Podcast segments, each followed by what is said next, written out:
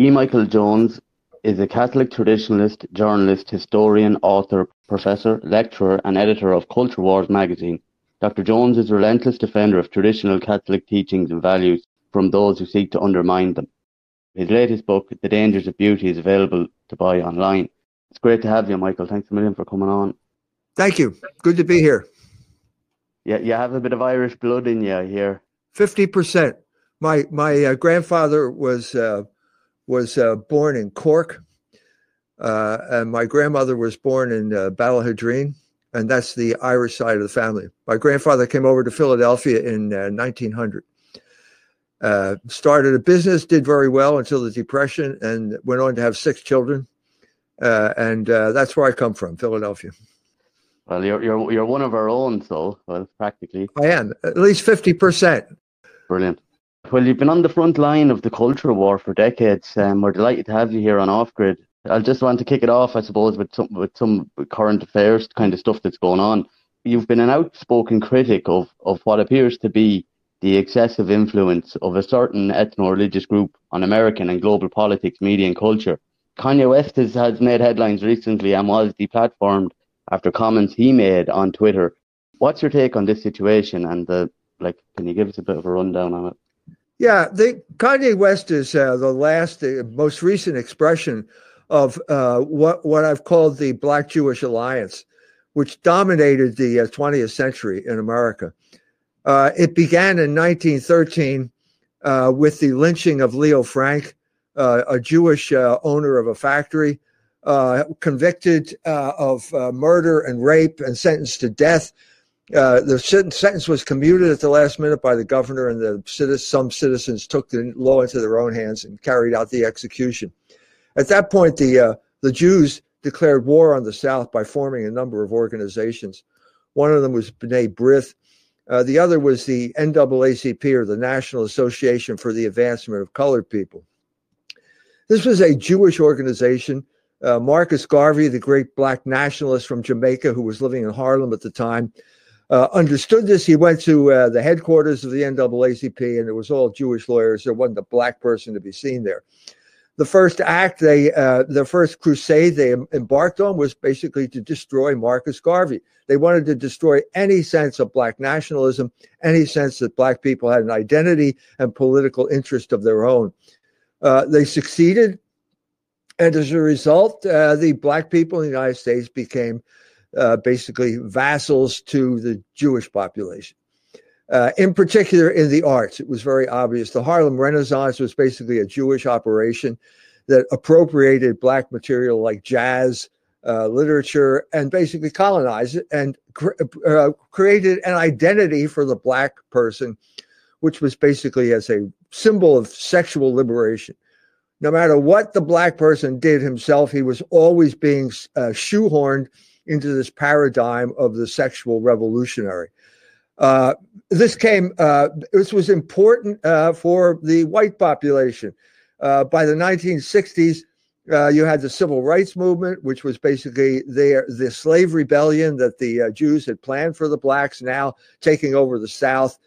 you had groups in the North, Jews in the North, like Norman Mailer writing his famous essay, The White Negro, in which he basically said that the Negro, as the Jew understood him, was the paradigm uh, for the new uh, the new American. Jack Kerouac, uh, a, Catholic from uh, from uh, Massachusetts, wrote a book called uh, um, "On the Road," the Beatnik novel, and in it he talked about wishing he were a Negro. Uh, this is this is the the, the story. Uh, Kanye West entered this story uh, a long time after it began, a hundred, a century after it began, to be to be more accurate, and basically said what everyone knew uh, was obvious that the Jews control black entertainers. Uh, the, this Im- immediately created outrage among the Jews who control the media, and then they punish. They're they're still in the process of trying to punish him for for saying what everyone knows is true it, it's fascinating, uh, like because there's, uh, and, and you're you're probably definitely the man to to ask because I was going to actually touch on it later on, but I suppose now we we could tie into it because there's, you know, it's self-destructive and and and it's very it's it's it's self-destructive for maybe the black population themselves, but also myself included. When I was younger, I used to like the the rap music and whatever else, and it's only as I matured and I got older, I realized it's it's incredibly toxic. It's I would go to say it's it's satanic, it's demonic. Is there an agenda behind that? So you're saying that there's influence there, uh, and they're they're potentially pushing. Are they pushing some of that stuff to the front, or did that just come from the community itself organically? And then I was thinking about the. I was going to touch later on on the on the abortion thing, because we had to repeal the constitution here to allow it. You know, the, the Planned Parenthood seemed that their locations was very suspect from some of the things that I've read. Can you talk about that? Yeah. Did you see the commitments? Do you remember this movie? Did indeed, yeah. Am I am I too old? It's not. It wasn't that long ago. What is the premise no. of the commitments? That the, the Irish are the blacks of Europe. That's and it's about soul music and about all these guys are. Well, this is identity theft. This is the identity theft that the Jews perpetuate uh, all the time. Uh, they they take away your identity. They give you a new identity, uh, just the same uh, same way they did that uh, to to the blacks. Uh, what what we're seeing now in America over the summer, in the spring, the Supreme Court overturned the abortion ruling, Roe versus Wade. That as soon as they overturned it, the Jews came forward and said abortion is a fundamental Jewish value. Uh, and not just one. It turns out uh, by the, by the middle of the summer, 140 Jewish organizations had said abortion is a fundamental Jewish value. No one, no Jew had ever said this before. Certainly not in 1973. 1973, that was all, or if you go back earlier to 67, where it started in New York, this was all about science. It was all about feminism, empowering women, blah, blah, blah. It turns out that it was uh, basically a Jewish coup d'etat that got imposed on the people of the United States of America. Because now they're saying if you uh, uh, if you restrict the Jew's right to have an abortion, you're uh, uh interfering, you're prohibiting the Jew from celebrating his religion. Well, I'm not going to argue with 140 Jewish organizations. I think it's true. It is a Jewish, fundamental Jewish value. But what that means is that with Roe versus Wade, with the abortion decision in 1973, Jewish values, the Jewish religion was imposed on everyone in the United States of America. Well, you can't have it both ways. If that was the case then, then you can't expect us to go back to it now. Now that now that you're all being honest about the the, the status of, of abortion in among Jews. So this how does this work? I I, I uh, was raised Catholic in Philadelphia. Uh, I went to a private school. Uh, I, am just like uh, James Joyce. I was educated by Christian Brothers and Jesuits. The Christian Brothers uh, uh, ran the high school. There were all of these Catholic academies, uh, private academies, all around the suburbs of Philadelphia. Most of them run by orders of nuns. Over this period of time, the the nuns all became feminists. Not all of them, but predominantly these orders became feminist. And once the nuns became feminists, they started preaching. The girls started acting out uh, sexual the sexual liberation. That is the basic premise of feminism. And once the Catholic schoolgirls got sexually liberated, they started having sex. And once they started having sex, they got pregnant. And once they had started got pregnant, a lot of them had abortions. And at this point, all there are two options at this point. Either you can repent and say you're sorry you did it, and go to confession, which is available to Catholics, or you can double down and say it's the fault of the church, and I, I I'm going to assert you, see this as part of my freedom. If you don't repent after you've had an abortion, you become a Jew. Now, why do I say that? Because you act like a Jew. And how do I know that you act like a Jew? Because you vote like a Jew. And that is precisely the mechanism whereby the Jews took control of the political process over that period of almost 50 years. It was this right now, right there is a, a, race uh, for the governor in Pennsylvania between a Jew by the name of Josh Shapiro and a guy, an Italian who's probably a Catholic by the name of Mastriano. The Jews cannot get any one of their people elected. There are just too few of them. They can't get elected dog catcher in Kokomo. But what they're planning on is the Democratic Party's mobilization of guilt over abortion, especially among Catholics. That's what makes this crucial. That's what people have to have in mind or keep in mind whenever they start talking about abortion in some type of political vacuum. Yeah, that was news to me there uh, around that time that, that, that it was that Roe v. Wade was overturned. There was images of um, a girl. She was heavily pregnant, and she had her bump out, and she was uh, in favor of abortion. And I remember just looking into her backstory. It turned out that she was Jewish, and she she she came out with this. It's part of her religion. She said, "I, I remember that the, the video, the YouTube video of this. There she's got with her bump uh, hanging out, a pregnant belly, and she wrote on it, "Not a human yet." Well, this is Jewish science. What is it then? Is it a giraffe? I mean, this is once they get into this mode, once the Jews start talking this way, you understand the complete irrationality of of their of their thinking. This this makes no sense, and and and and you not only the the irrationality, but the the brutality. In other words, you're willing to kill this kid before it takes his first breath. This is ridiculous, and, and this is the uh, this is why I think they're going to lose when it comes to these state uh, debates over restricting abortion. And I think when they lose, this will be the beginning of the end of the Jewish control of our culture. It, it, uh, it'd be great to see a pushback. In Ireland, we've gone so far to the left, and it's it's not the Irish people's fault because the Irish are very kind-hearted and very they're too trustworthy. And what's happened is our media has been taken over. Our, our state-run media, our all the broadcasters, all the newspapers are into the, this far left, this whole far left agenda, and um, Catholic traditions are, you know, mocked, frowned upon, and everything else. And I also wanted to touch on, and maybe you might be following it. We have a guy, um, a devout Christian. He's in um, Mountjoy prison at the moment over um, refusing to use pronouns. Have you been following Enoch Burke's case? No, no, refusing to use pronouns. Oh, this is worse than I thought. I mean, you're you're right up there with Canada now in terms of being a completely totalitarian state. Well, I'll just clarify on it because what was happening was he he, he wouldn't refer to the student with the preferred pronouns that this uh, child that was transitioning, and um, they put him on suspension from work and he wouldn't accept that suspension because he, this this guy is he's a, an exemplary teacher. He's written books. He's an author, um, and you know he's of high moral uh, standing. And he, he basically he, he he turned up to the school every day. He said, "No, I'm fit to teach. I haven't done anything wrong."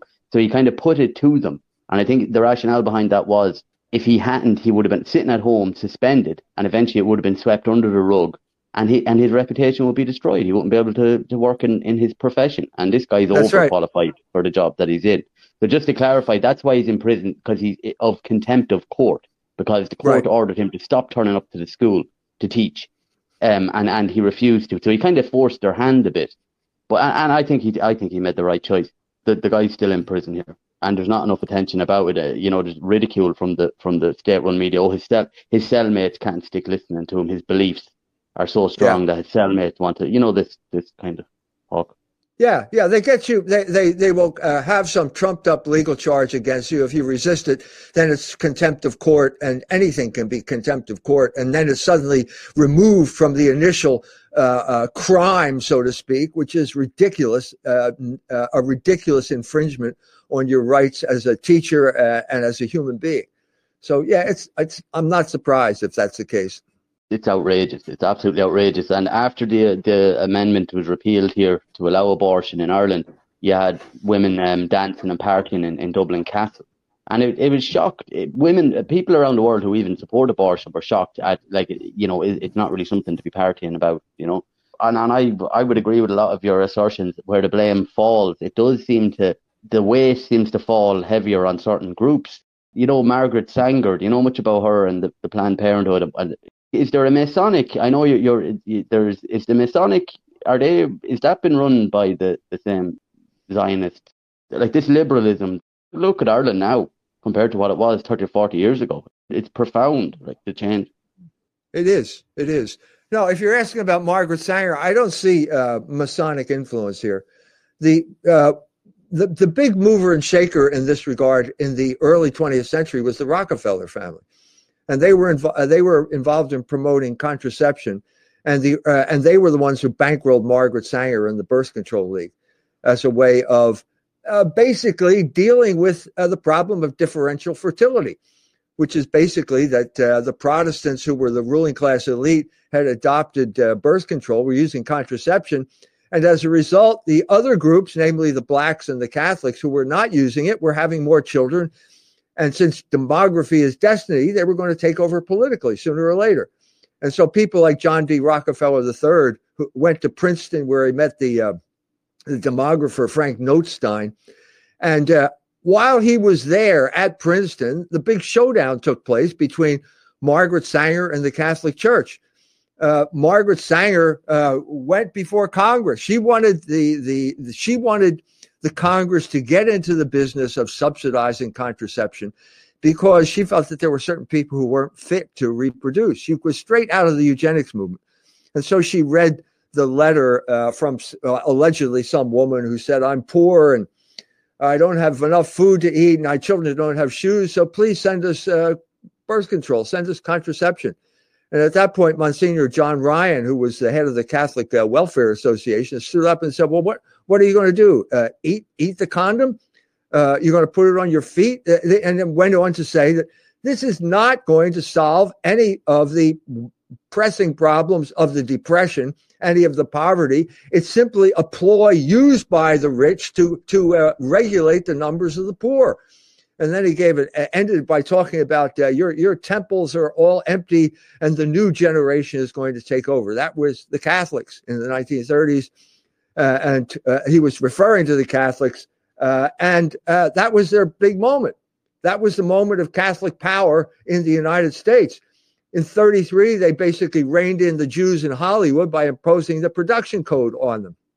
And this made a big impression on John D. Rockefeller III, who was at Princeton at that point, and he decided to dedicate his life to basically make sure, making sure that these uh, inferior people, uh, the Catholics uh, and the blacks, uh, did not reproduce.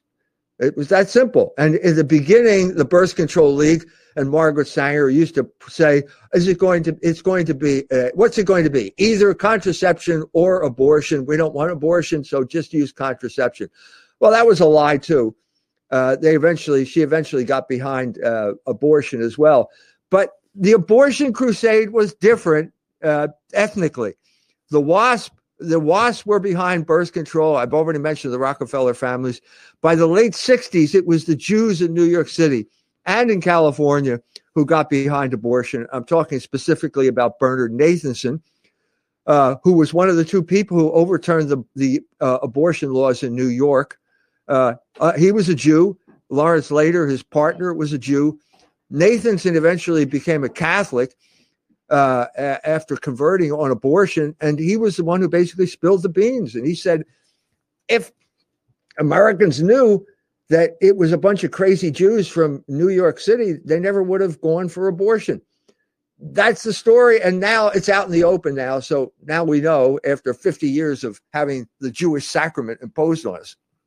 Uh, I just, my heart breaks for, for Ireland because they're just gone so far to the left. I don't know how we're going to turn it around. But it, I'm, I'm really heartened to see the turnaround in the US with the repealing. And um, I think Ireland will be a bit behind, but I think we'll be on the coattails. So it, it is positive to see the turnaround. The situation in Ireland is very simple.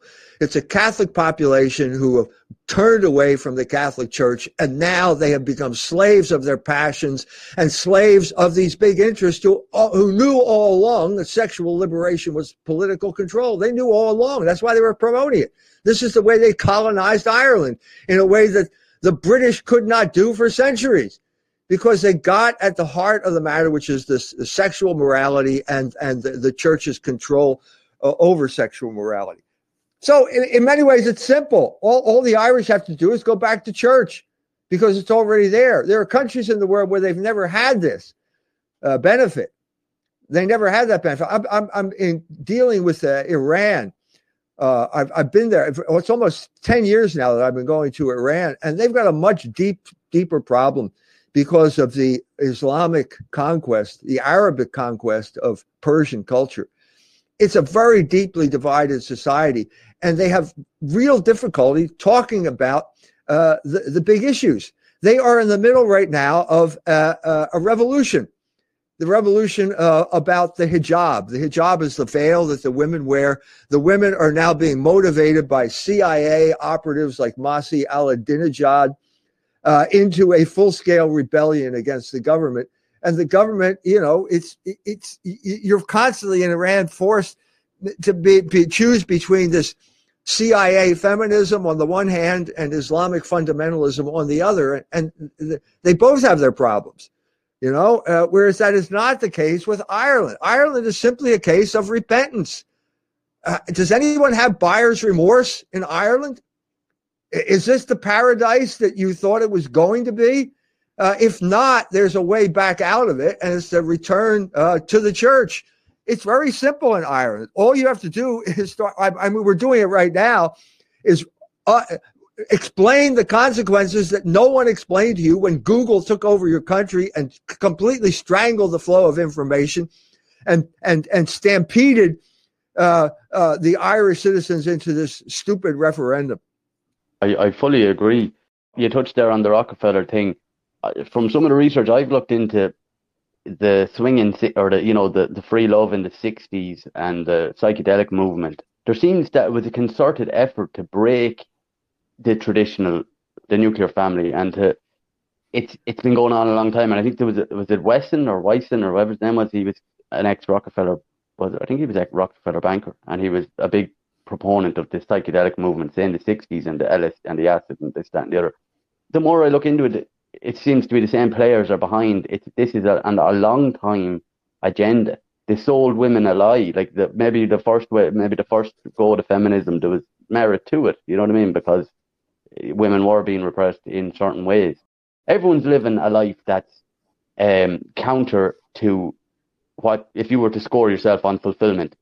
We're all most of the modern world is they're living contrary to what what's actually best for them. Do you know what I mean? Which I believe would be absolutely traditions. Abs- you know? abs- absolutely. Look at the situation in Germany right now. The Germans, the, the Americans blew up their pipeline. The Germans are facing uh, a, a, winter where they're, they're not going to have energy for their factories. They're going not going to have energy to heat their apartments. And they're all saying, well, I guess we just have to tighten our belts. We have to, they, uh, they're completely docile because of the ruthless social engineering that was imposed on them by Jews largely after World War II. They never got over it. They, they have internalized the commands of their oppressors. And so I told the Iranians, I said, if you go along with this, you better, before you go along with it, take a look at Germany. They are committing collective suicide right now, going off docilely accepting the American attack on their pipeline as somehow something that they can't overcome. This is your future. This is the future. Now, when you get back to the 60s, the 60s was a, a, time of when my the baby boomer generation of which i am a part came into its uh, uh, majority and they were opposed to the war. And so the cia came up with a way of breaking the war the resistance to the uh, uh the, the, war in vietnam uh, by promoting sex drugs and rock and roll in that order. Uh, it was called mk ultra uh, that was the program. You can look it up. It's all over the internet. And the drug they were promoting at this point was uh, LSD, which had a deranging effect on people, no matter what they said. The band they used to promote it was the Grateful Dead. And uh, that's just part of our, our cultural patrimony right now. That is what it what it is. What it, it is what it was.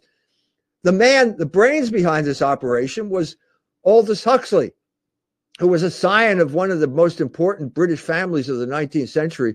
Uh, his grandfather was uh, T.H. Huxley, who was known as Darwin's bulldog, the man who made Darwin the man he is today. Uh, and Huxley wrote a book that basically explained the planet. It's called Brave New World. I'm sure there are students in Ireland who read it in high school. This is the real stuff. This is the real plan. It's much more accurate than uh, Orwell's novel 1984. And part of the program, the part he emphasizes was drugs. It's called Soma. The drug is called Soma in uh, in Huxley's book. But uh, uh, what is it? What is Soma? Well, it depends on when you're talking about. So if it's the Vietnam War, Soma is going to be LSD. That's that's the, the drug that the uh, ruling class elites will use to break up the anti-war movement. But right now, and then it became uh, after the war, it was barbiturates. They kept experimenting. Uh, after uh, uh in the 80s, it was Prozac. Uh, it became OxyContin for a while. But I think that now the the drug that is supposed to make the entire population of the United States of America completely docile to their controllers is marijuana. At one state after another has legalized marijuana, including the state of Michigan, uh, which is going to render uh, the population, in Huxley's words, happy and docile. That's the plan for you. I don't know where it stands with Ireland, but that's the plan over here. Yeah, and uh, Germany have announced that they want to bring in sensible mar- marijuana legislation, drawn about limits to the the strength and all this kind of nonsense. Yuval Noah Harari has spoken of this as well. Uh, realistically, what they want for our children is a VR headset, drugged up to the eyeballs, and in a, living in a, in a shoebox. And exactly what you said, the MK Ultra. That's exactly what I was trying to touch on there. But I think it was Wesson or Wyson. I can't think of his name, but it, he was the first kind of proponent of this, this whole kind of psychedelic thing. Now I see what's going on. I do beyond this. I do talk about this a bit, but they're pushing DMT now they're, they're, this is what Joe Rogan and these guys are pushing. I mean, you're talking a platform. Joe Rogan's the biggest platform in the world, and he can't, he cannot complete an episode without pro- promoting uh, DMT, which is it, it, it's blast off stuff. They're now they want to time to phase out antidepressant drugs and use a DMT experience. So you have a guided. It, this is sh- shaman shamanism. What this is, to be honest, right? Call it what it is this is what's the latest push, and it's been promoted by all the all the top top guys now, along with the UFO agenda. Yeah, you're right. The whole point of these uh, so-called spokesmen, most of the people or the plurality of people that are speaking on Joe Rogan are Jews, and they get to promote their ideas. And uh, the, the, the the oligarchs are clear now that uh, they made it, marijuana is the drug of choice. Uh, and it's supposed to. I think it's having an effect on the working class in Michigan.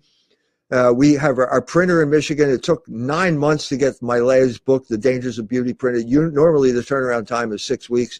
COVID may have played a role in that, supply chain issues. But I think one of the factors is you got the working force in Michigan smoking dope.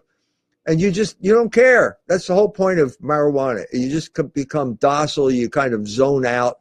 You really don't care about big issues. You're just happy to be stoned all the time and you end up with a dysfunctional country like Jamaica, uh, uh, where uh, it's a religion. Uh, Bob Marley died of this, uh, uh, died of lung cancer, so it probably had something to do with all the marijuana he smoked. This is the plan for the future. It's sexual liberation, it's pornography, it's drugs, and and you you know you'll own nothing and you'll be happy eating bugs, according to the menu prescribed by Klaus Schwab. Yeah, it, it seems that um, we're not we're we're going backwards. We're not going forward. Like if you're starting to promote, you know, child sacrifice um, experiences on like a high a high level psychedelic drugs that would have been used by shamanic priests probably back in Mesoamerica. And what the, what I, I I love that the film Apocalypto with a uh, with a Gibson um, directed, but they left out a big part of it was the the psychedelics that these these people were taking before they committed these human sacrifices, that they were all on, it was a mushroom religion, it was a psychedelic religion that they were doing. But I, I, I think I just see the pushback in that direction. And, and you're 100% correct with the, the, the cannabis. You don't want to do nothing. It completely zaps all your motivation. I think we need to have a level of personal responsibility and freedom. You know, if, if you can keep it in its place and smoke, you know, an odd one or something, maybe that's not the end of the world. But a, a, a, vast amount of people it puts them into like what you said they just they're stuck to the couch and they don't care. That's right. And it's not a question of individuals. The big question is how does it affect the population at large? How is this going to affect your ability to do skilled labor skilled work at your job? How how is it going to help uh, you persevere through the difficulties you have raising children? It's not. It's going to be the exact opposite uh, I, I'm I'm too young. I'm I'm sorry. I'm too old to have experienced this. I remember when it came in. I when I became aware of it. It was 1969, and at that point, uh, you growing up meant alcohol. and I ha- noticed it was a fundamental difference uh, of the way alcohol affected you as opposed to mar- way marijuana affected you. And it, it, affected the lyrics of the songs. It affected the music. It affected the people I knew. Uh, it ruined it ruined their lives. I didn't get involved in it because I was married. I got married when I was 21 years old in 1969, and that saved me a lot of heartache. Uh, and I say that because I watched my peers succumb to the problems that I was not succumbing to because they weren't married and I was. I just did a, a review of a book. It's in the last issue of Culture Wars about the boomer generation uh, by a, a, woman who is, uh, you know, seven years younger than me, who went through this with her family. It's a, a graphic description of the effect that marijuana, sex, drugs, and rock and roll, specifically marijuana, had on her Catholic family, her big Catholic family during the 1960s. It's worth reading. There, there seems to be more and more of a pushback um, at the moment. I, I, can't think of the girl's name, but she, uh, it's probably similar to the person you're talking about.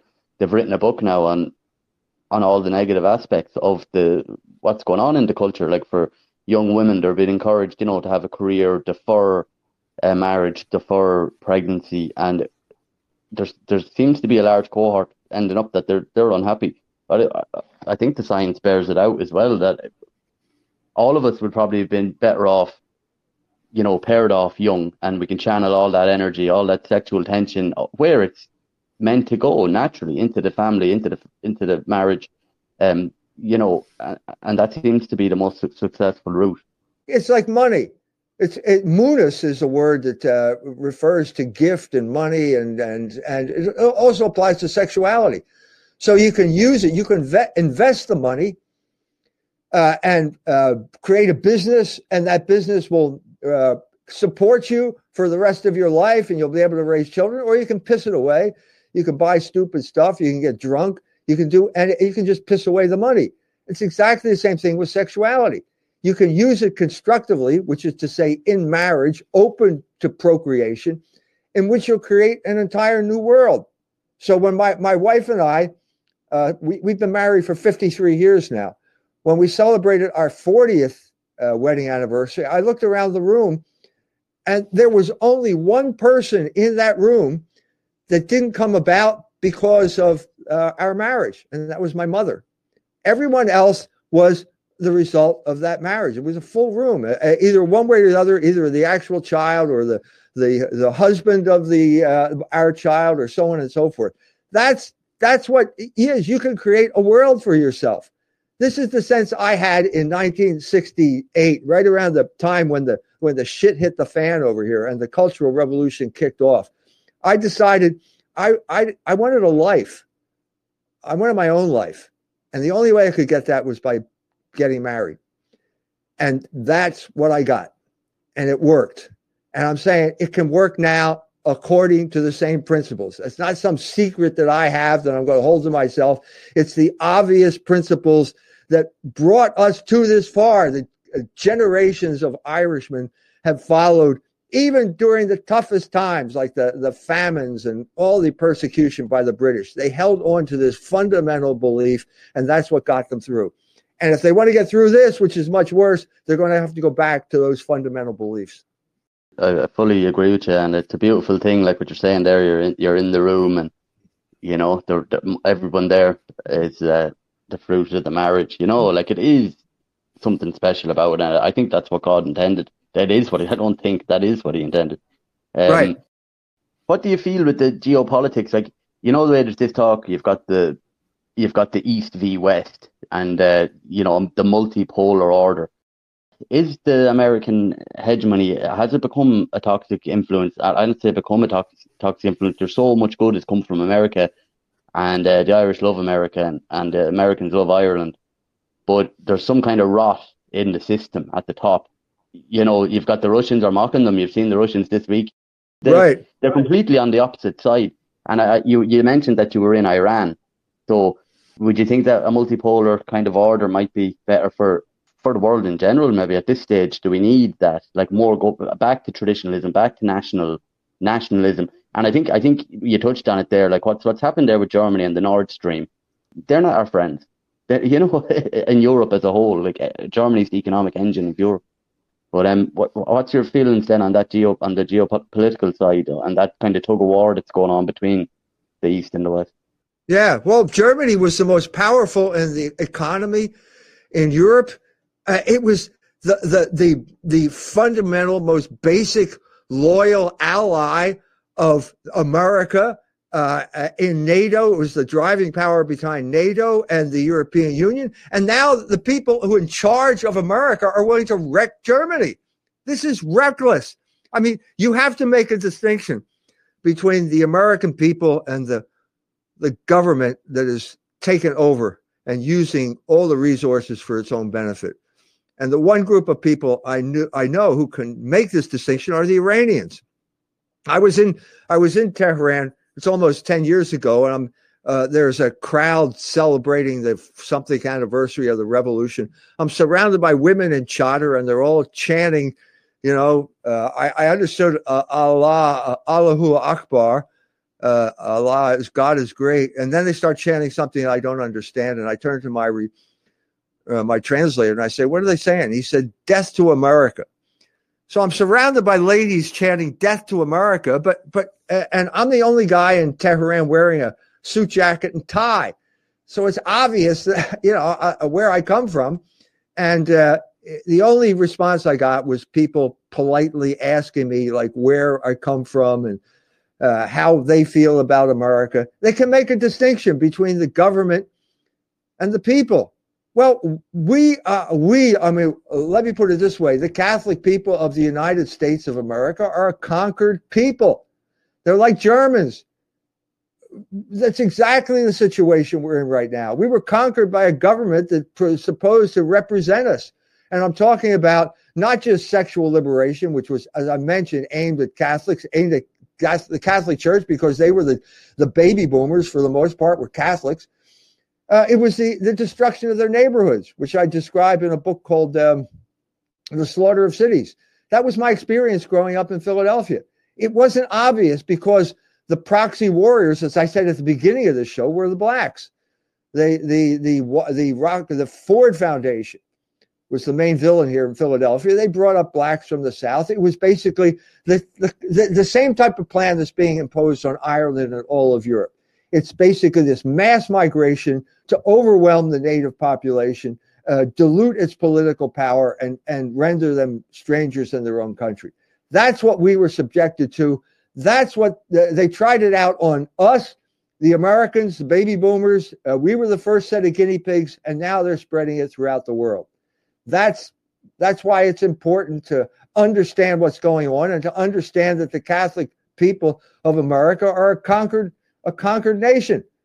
It's that simple. And the problem with conquered nations is that they oftentimes internalize the commands of their oppressors. And that's the problem with the Catholic Church right now.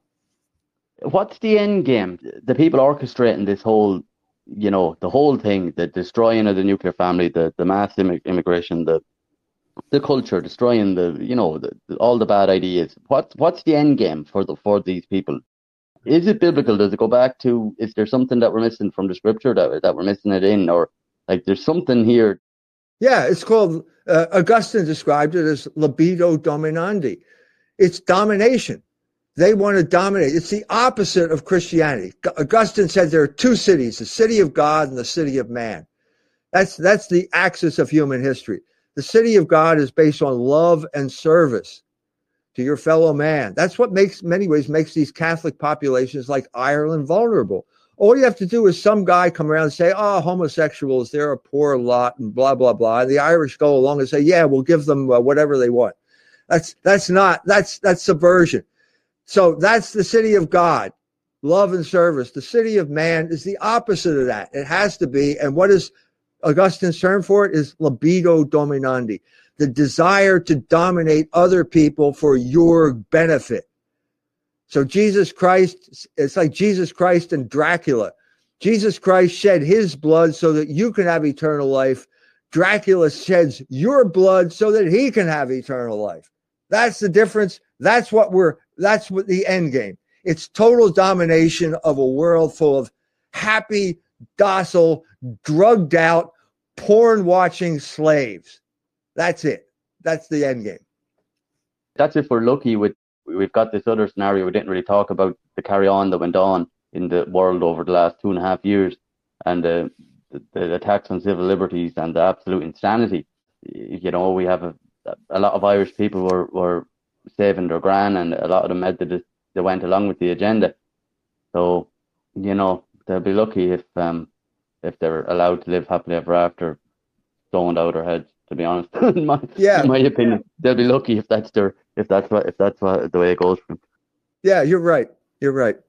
But um, what do you feel around what's going on in Ukraine? There's been much made about this Azov battalion, right sector, all of these um, national socialists, let's say, under the command of um, Vladimir Zelensky, who is he's of Jewish descent. A lot of people's heads are spinning around in a circle about what's going on in Ukraine. What do you make of it all? Well, this was uh, basically uh, another Jewish takeover of foreign policy, just like the war in Iraq.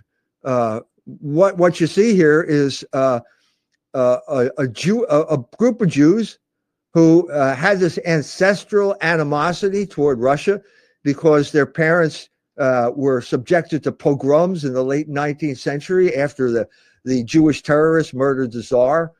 Uh, they came over here and they've nurtured these this grievance. And so uh, after uh, the fall of the Soviet Union, when they should have disbanded NATO, instead these people came to the fore. We're talking about the group called the neoconservatives, which came to power under uh, George Bush, uh, the, the second George Bush took over uh, the foreign policy and they've been controlling it ever since. So in 2014, a Jewish lady by the name of Victoria Nuland married into the Kagan family, a big important neocon family. Uh, basically spent $5 billion to orchestrate a coup d'etat that overthrew the government, the uh, democratically elected government, because that guy was going to do an energy deal with Russia, which they didn't want. And so at that point, it's been controlled by Jews ever since. Zelensky being the latest one. Uh, and the Jews now have made an alliance with the Nazis. How could this ever happen? Well, it has happened. The Azov Brigade, you can just look at their uniforms, they're Nazis, descendants of the Banderites. And now this group of people is determined, this group of Jews is determined to fight the Russians to the last drop of Ukrainian blood. The Ukrainians are, in a sense, the middlemans, the innocent bystanders here uh, their country has been taken over and it's been weaponized. And now uh, Russia has finally reacted uh, to their attack on the Russian uh, residents of the eastern part of the Ukraine. And they are slowly but surely winning this war. And there's an air of desperation now that is spreading through Ukraine. They have sacrificed thousands of men billions of dollars worth of equipment, and now they're looking desperate. And it looks there's there's talk now of a, a dirty bomb. Uh, they're claiming Zelensky's now claiming Russia will set off a radioactive bomb. Uh, this makes no sense. The Russians are winning. They don't need nuclear weapons. This is obviously the setup for a false flag operation. I've heard a report today that they're basically the Ukrainians are uh, evacuating Mykolaiv, which is the road on the road to Odessa. It looks as if they may set off this nuclear device in Mykolaiv. Then they will blame the Russians for it. And this will uh, allow NATO troops, American troops, to basically storm Odessa and take over Odessa and use it as the, the beachhead for the American attack on Russia. This is I fear it, this scenario is plausible. Uh, it's just completely reckless on the part of the United States, but it's also an admission that the Ukrainians have been defeated. And the only way the Americans are going to, or NATO is going to pull this out of the fire is by having their stationing their own troops, all of NATO troops there on Ukrainian soil. It's a very volatile situation. This rabid Zionism, it, you're coming from the Catholic standpoint, I know that it's the evangelical Christian element in, in the US, it's it's nearly like they want to bring on the apocalypse, with, to have Israel kind of front and center of it. Have you any thoughts on that? Yeah, it's uh, the, the, dispensationalism is a crazy kind of evangelical uh, religious sect. Uh, they have basically taken over the evangelical people in the United States. So if you, it, it's a, a, curious mix here. Like if a place like Oklahoma, where one of my sons lives, it's uh, they're all against abortion, but they're all pro-Israel. Well, don't you know that it's the same group of people that is promoting abortion that you're defending with Israel? Apparently, that they haven't gotten the memo. Same thing is true of Southern Indiana. Uh, this is a big problem. It's not so much a problem with the Catholics. I, the, the, Catholic Zionists are a minuscule part, uh, largely paid to be Catholic Zionists. People like George Weigel and their think tanks down in, in Washington. It's a much bigger problem with the with the Protestants. Uh, but the, the the theology does talk about uh, the the restoration of the temple because they believe these these the, the the Christian Zionists do not have the benefit of the Catholic Church, so they don't understand that the Catholic Church, these people, we Catholics, are the children of Moses. The, the, the evangelicals still think that the Jews are the children of Moses. That's that's not the case. We are the children of Moses. It's stated clear in the Gospel of St. John. You think that fundamentalists would understand that, but they were taken over by this uh, the footnotes to the uh, uh, uh the uh, one of the uh, Bibles that that was brought out by the by the Jews. It's, the name of the man is escaping. It's not Darby. It's someone else. But anyway, they've been taken over by this theology, and they're being used uh, by their leaders. Their leaders are bought off. Jerry Falwell, the former uh, head of the moral majority in the 80s, classic example. Uh, no one would know who he was except for the fact that Israel, he started supporting Israel. Israel, Menachem Begin gave him a jet to fly around the country and promote Christian Zionism. They want to re- they want to rebuild the temple. If you want to know what happened when uh, Julian the Apostate uh, decided to rebuild the temple, read that chapter in the Jewish Revolutionary Spirit. It didn't turn out well. It's not going to turn out well because uh, God is not going to allow it to happen. It may be the end of Israel, but it's not going to happen. Yeah, you made good points there. Um, to me, what looks like, and I, I, could be wrong, maybe you know, you know, this Khazarian influencer, the, the Ashkenaz. I think it's one of the biggest cover-ups or lies in history. Kind of what's going on with like, look, and I'm only a layman. When I look into some of these things in the Bible, it talks about Edom and Edomites, and uh, they would have been non-Semitic, and when you kind of put the links together just at the surface, it's like they're not actually the chosen people of, of what the scripture defines. I know that's controversial. No, I'm, I'm not, I need people need to look into that themselves, but no, we are we are the children of Moses. The Jews are the people who killed Christ, and they're enemies of the entire human race. That's St. Paul who said that, and he should know he was one of them. We have a completely crazy theology uh, a dual covenant theology that has crept into the entire Catholic Church, which is claiming that Jews can be saved without being baptized. This is completely heretical. Baptism is necessary for salvation. The classic example of the church fumbling the ball is when Ben Shapiro interviewed Bishop Barron. Ben Shapiro says, Oh, am I going to hell? Like the snarky Jew asking, kind of baiting the bishop. The bishop uh, gave a bumbling answer. What he should have said is basically, Ben, are, are you baptized? Uh, if you're if you refuse to be baptized, you cannot be saved. Next question. That's it. It's that simple. And the church can't seem to articulate this anymore. The church has been crippled by uh, the imposition of a false narrative at the time of Vatican II. And I'm not questioning the validity of Vatican II, but uh, Nostra Aetate was weaponized into something called Catholic Jewish dialogue, and that has crippled the Catholic Church. The ability to stand up to abortion has been crippled simply because of this illusion that Jews, who are the main proponents of abortion, are our friends. They're not our friends. They're not only our enemies, they are enemies of the entire human race. And the church has to proclaim that gospel.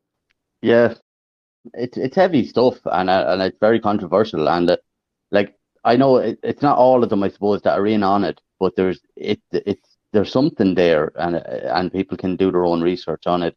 it, it it's kind of biblical because it, why do they want to destroy the the Western world? What, why? What's the obsession with destroying the family? Then you then you move on to the mass immigration of um, you know, people from the third world, euthanasia, abortion.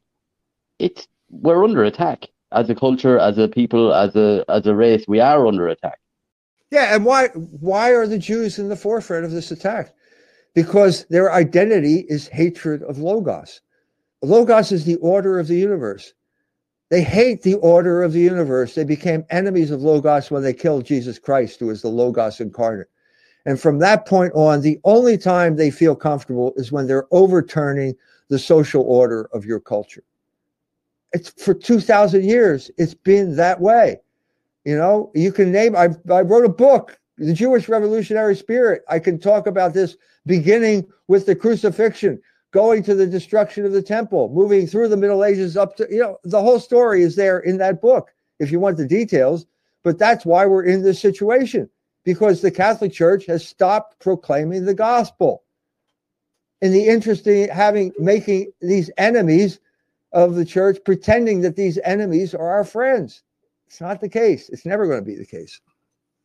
You know this this idea of Jewish, right? So, you know, the story of the Bible, you had the Hebrews, and you have Israelites, and you have, you know, there's twelve tribes, and then then this Jewish thing pops up.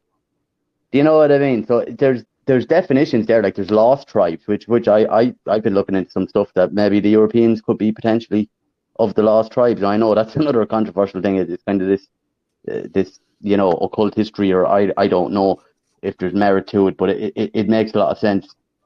So it's like where what's the, the difference then between Israel of the Bible, the Hebrews of the Bible, and the modern Jewish Babylonian um, religion? Like there, there's do you de- do you define the different things like when you're reading scripture or you know the different groups? No, the the turning point came when Jesus Christ arrived on this earth, and the people who were his people, the chosen people, had to choose whether they're going to accept him or not. So the people who accepted him uh, became the children of Moses, and they're known as Christians. The descendants of those people are known as Christians.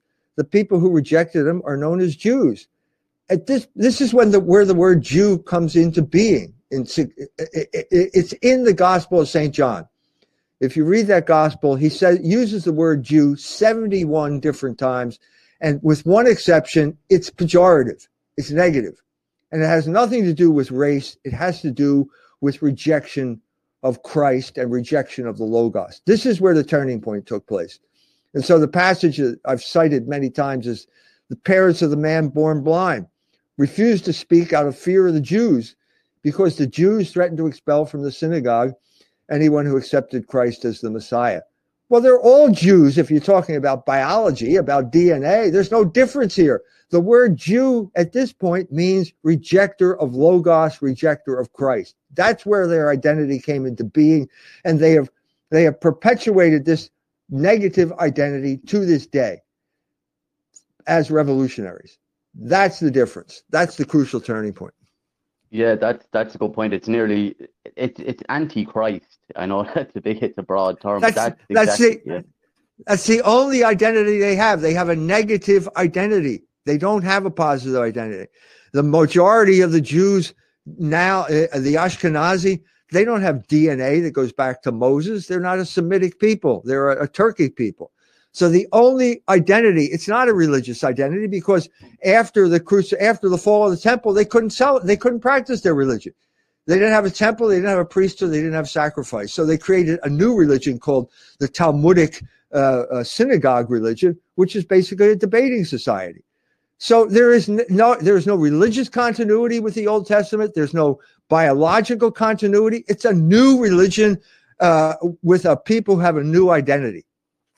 That that was what I found shocking when I I done a good bit of research into this over the last couple of years, and that and my naive assertion was that oh no, the the Jewish uh, people they kind of follow the Old Testament. And I look into it, they don't. It's like you know, it's not what your your superficial idea would be from the start of the Bible to the finish. You kind of see, you know, the, the battles between the paganism, the uh, Moses on Mount, Mount Sinai, they make the golden calf. Every time someone turns their back, they're back into worshiping pagan gods, sacrificing children, X, Y, and Z. And that's kind of the story going through. But then this modern, what what the modern beliefs and, and stuff that, that they go through is it's, it's nothing got to do with uh, no. what, what us as Christians will believe. No, and it's got nothing to do with traditional Judaism either. This this became completely apparent in the moment when the Jews said that abortion is a fundamental Jewish value. As soon as they said that, they revealed their true identity, which is that they are Moloch worshippers. This was the split that took place as soon as as soon as Moses brought the chosen people, brought the Hebrews out of Egypt, they fell immediately into idolatry and they started worshiping Moloch as symbolized by the golden calf.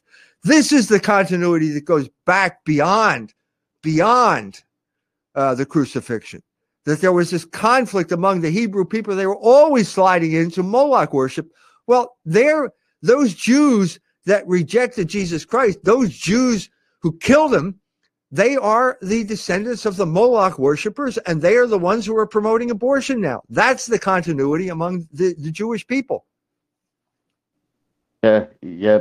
I think we're we're on the money with it, and I think it, the influence it, it it accelerated maybe in the late 1700s, 1800s, and it's been absolutely. Look, look at our world. Look at the difference in the world, and it, it it's evident what's what's happened. We've covered a lot of stuff, Michael. It's great to have you and your your wealth Thank of knowledge. You.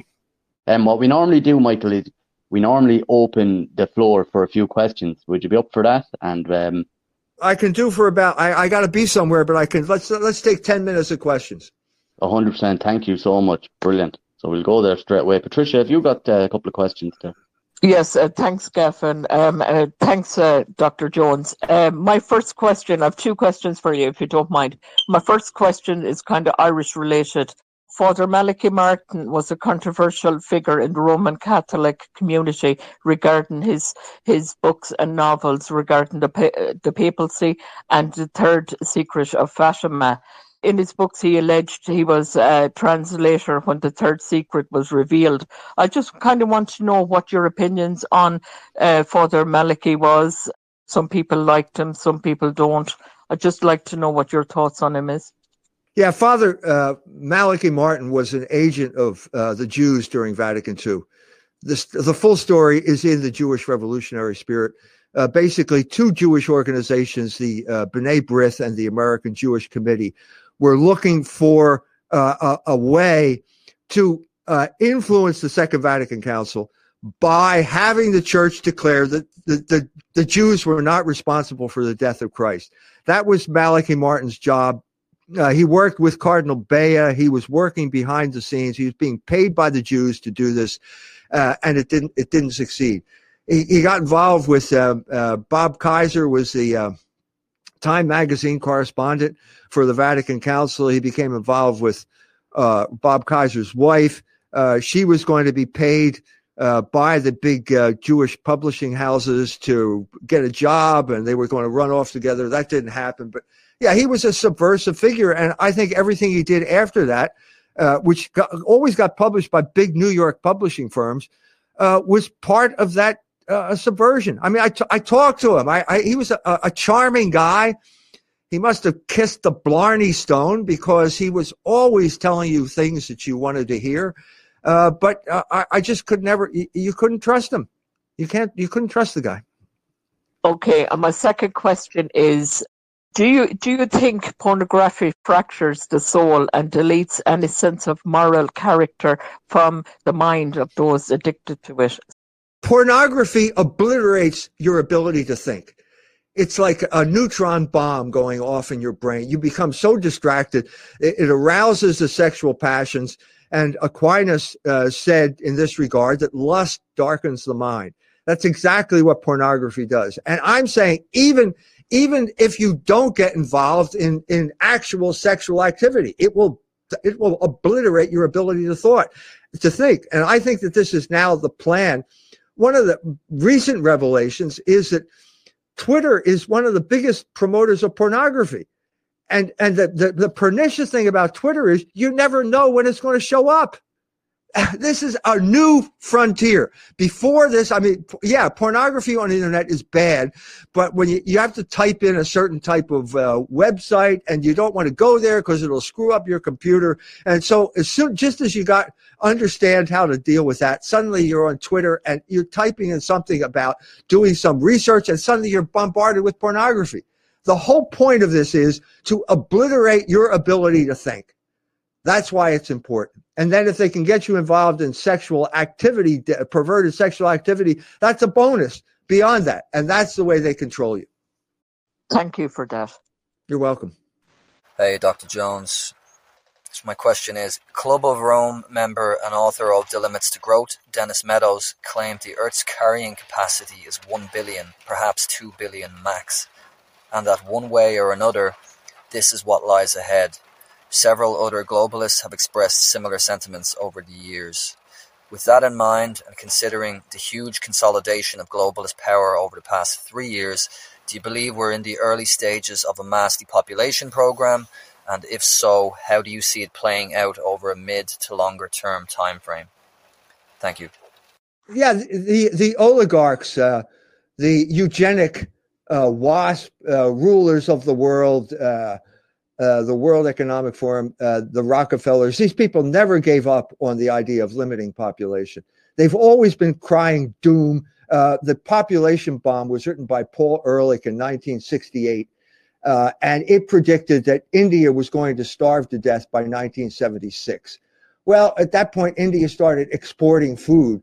Uh, so it, it, never worked. It, it, it has always been wrong. And t- for someone to make the preposterous claim that the earth can only support one or two billion people, we'll have to explain, well, how is it that we have six billion people now? Are those four billion people living without any support? No, it's wrong. It's wrong because it's based on a fallacious idea that goes back to Malthus, who was a, a parson, an Anglican parson, uh, who basically had Ireland in mind. And the main thing about Ireland is it's an island. Well, uh, that's an island. The world is not an island. The world is bigger than an island. And the problem, uh, so everything got extrapolated from a false premise, uh, which is basically that uh, food uh, production increases arithmetically, but population increases geometrically. What these people fail to realize is that labor is the source of all value. This, this is, there anytime you produce a person there's a lag when that person grows up but as soon as the person does become uh, uh, an adult, uh, he starts producing the food that he needs to, su- to supply. That is why the world has never starved to death. That is why the world uh, can support 6 billion people when these people say it can only support 1 billion.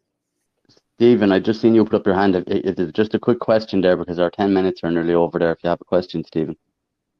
Um, I wasn't expecting to get in on the question, but thanks very much for uh, hanging on, uh, Mr. Jones. Um, on the uh, the point you made about returning to the faith. I just said I'd, I'd share my story with you, and uh, it's a very short one. I've recently returned back to going to church, but more importantly, I've returned to going to men's rosary groups who are away from the church. Do you think that that uh, a link with God is stronger now away from the church with all the evils that are in it, such as let's say an out an outdoor rosary. Um, I do know that in the Bible there's a mention of wherever more than two of you gather in my name, I will be there. Um, could could you perhaps impart some some some quick thoughts on that? Yes, the rosary only has meaning in conjunction with the church. You cannot you can the the, the ancient phrase is extra ecclesiam nulla salus. There's no salvation outside of the church. And people have weaponized this to say, well, that group is not going to be saved and blah, blah, blah. What it means is all your efforts only have meaning within the church because the church is the source of grace. If you cut yourself off from that source of grace, you can say all the rosaries you want and they're not going to have any effect. It only has effect because it, uh, uh by being in the church. Now, there are all kinds of people who are all upset about you know Pope Francis and the Jesuits, and I'm upset too. Okay, but uh, uh, Jesus Christ knew about this, and he talked about it in the in the Gospels. And I'm talking about the parable of the boat. The boat is tossed about by storms because the boat is the symbol of the Catholic Church. It's the bark of Peter. Every uh, uh, church father understood this, the meaning of the parable. The church is always tossed about by storms because the devil has power in this world, especially if you give it to him. And when the church is being tossed about, it always seems that Jesus Christ is asleep. And okay. so the, the, it goes on. Uh, the, the apostles finally, the storm's getting worse. Finally, the apostle can't stand it anymore. And they go to Jesus Christ and they wake him up and they say, Don't you care that we're all going to die? And at that point, Christ raises his hand and calms the waves. And then he says, Where is your faith? That's the, that's the parable of our day. That is the relevant parable for our day. The, if you jump out of the boat, you drown immediately. If you stay in the boat, you may get seasick, but eventually the waves will calm down and you'll make it to where you're going. That's the point of that parable. Good, good answer, um, Dr. Jones. Thanks a million for coming on the podcast, and I hope you come back to us again in the future sometime. Because I'd be happy so to. Much ground. Thanks a million, um, Dr. Jones. Thank and, you for uh, having me. Thank you for coming on. Lads, I'd just like to ask you if you're listening to this after um, on the recording, will you please share as far and wide as you can because we're only growing and we're starting off. So thanks, guys, and good luck.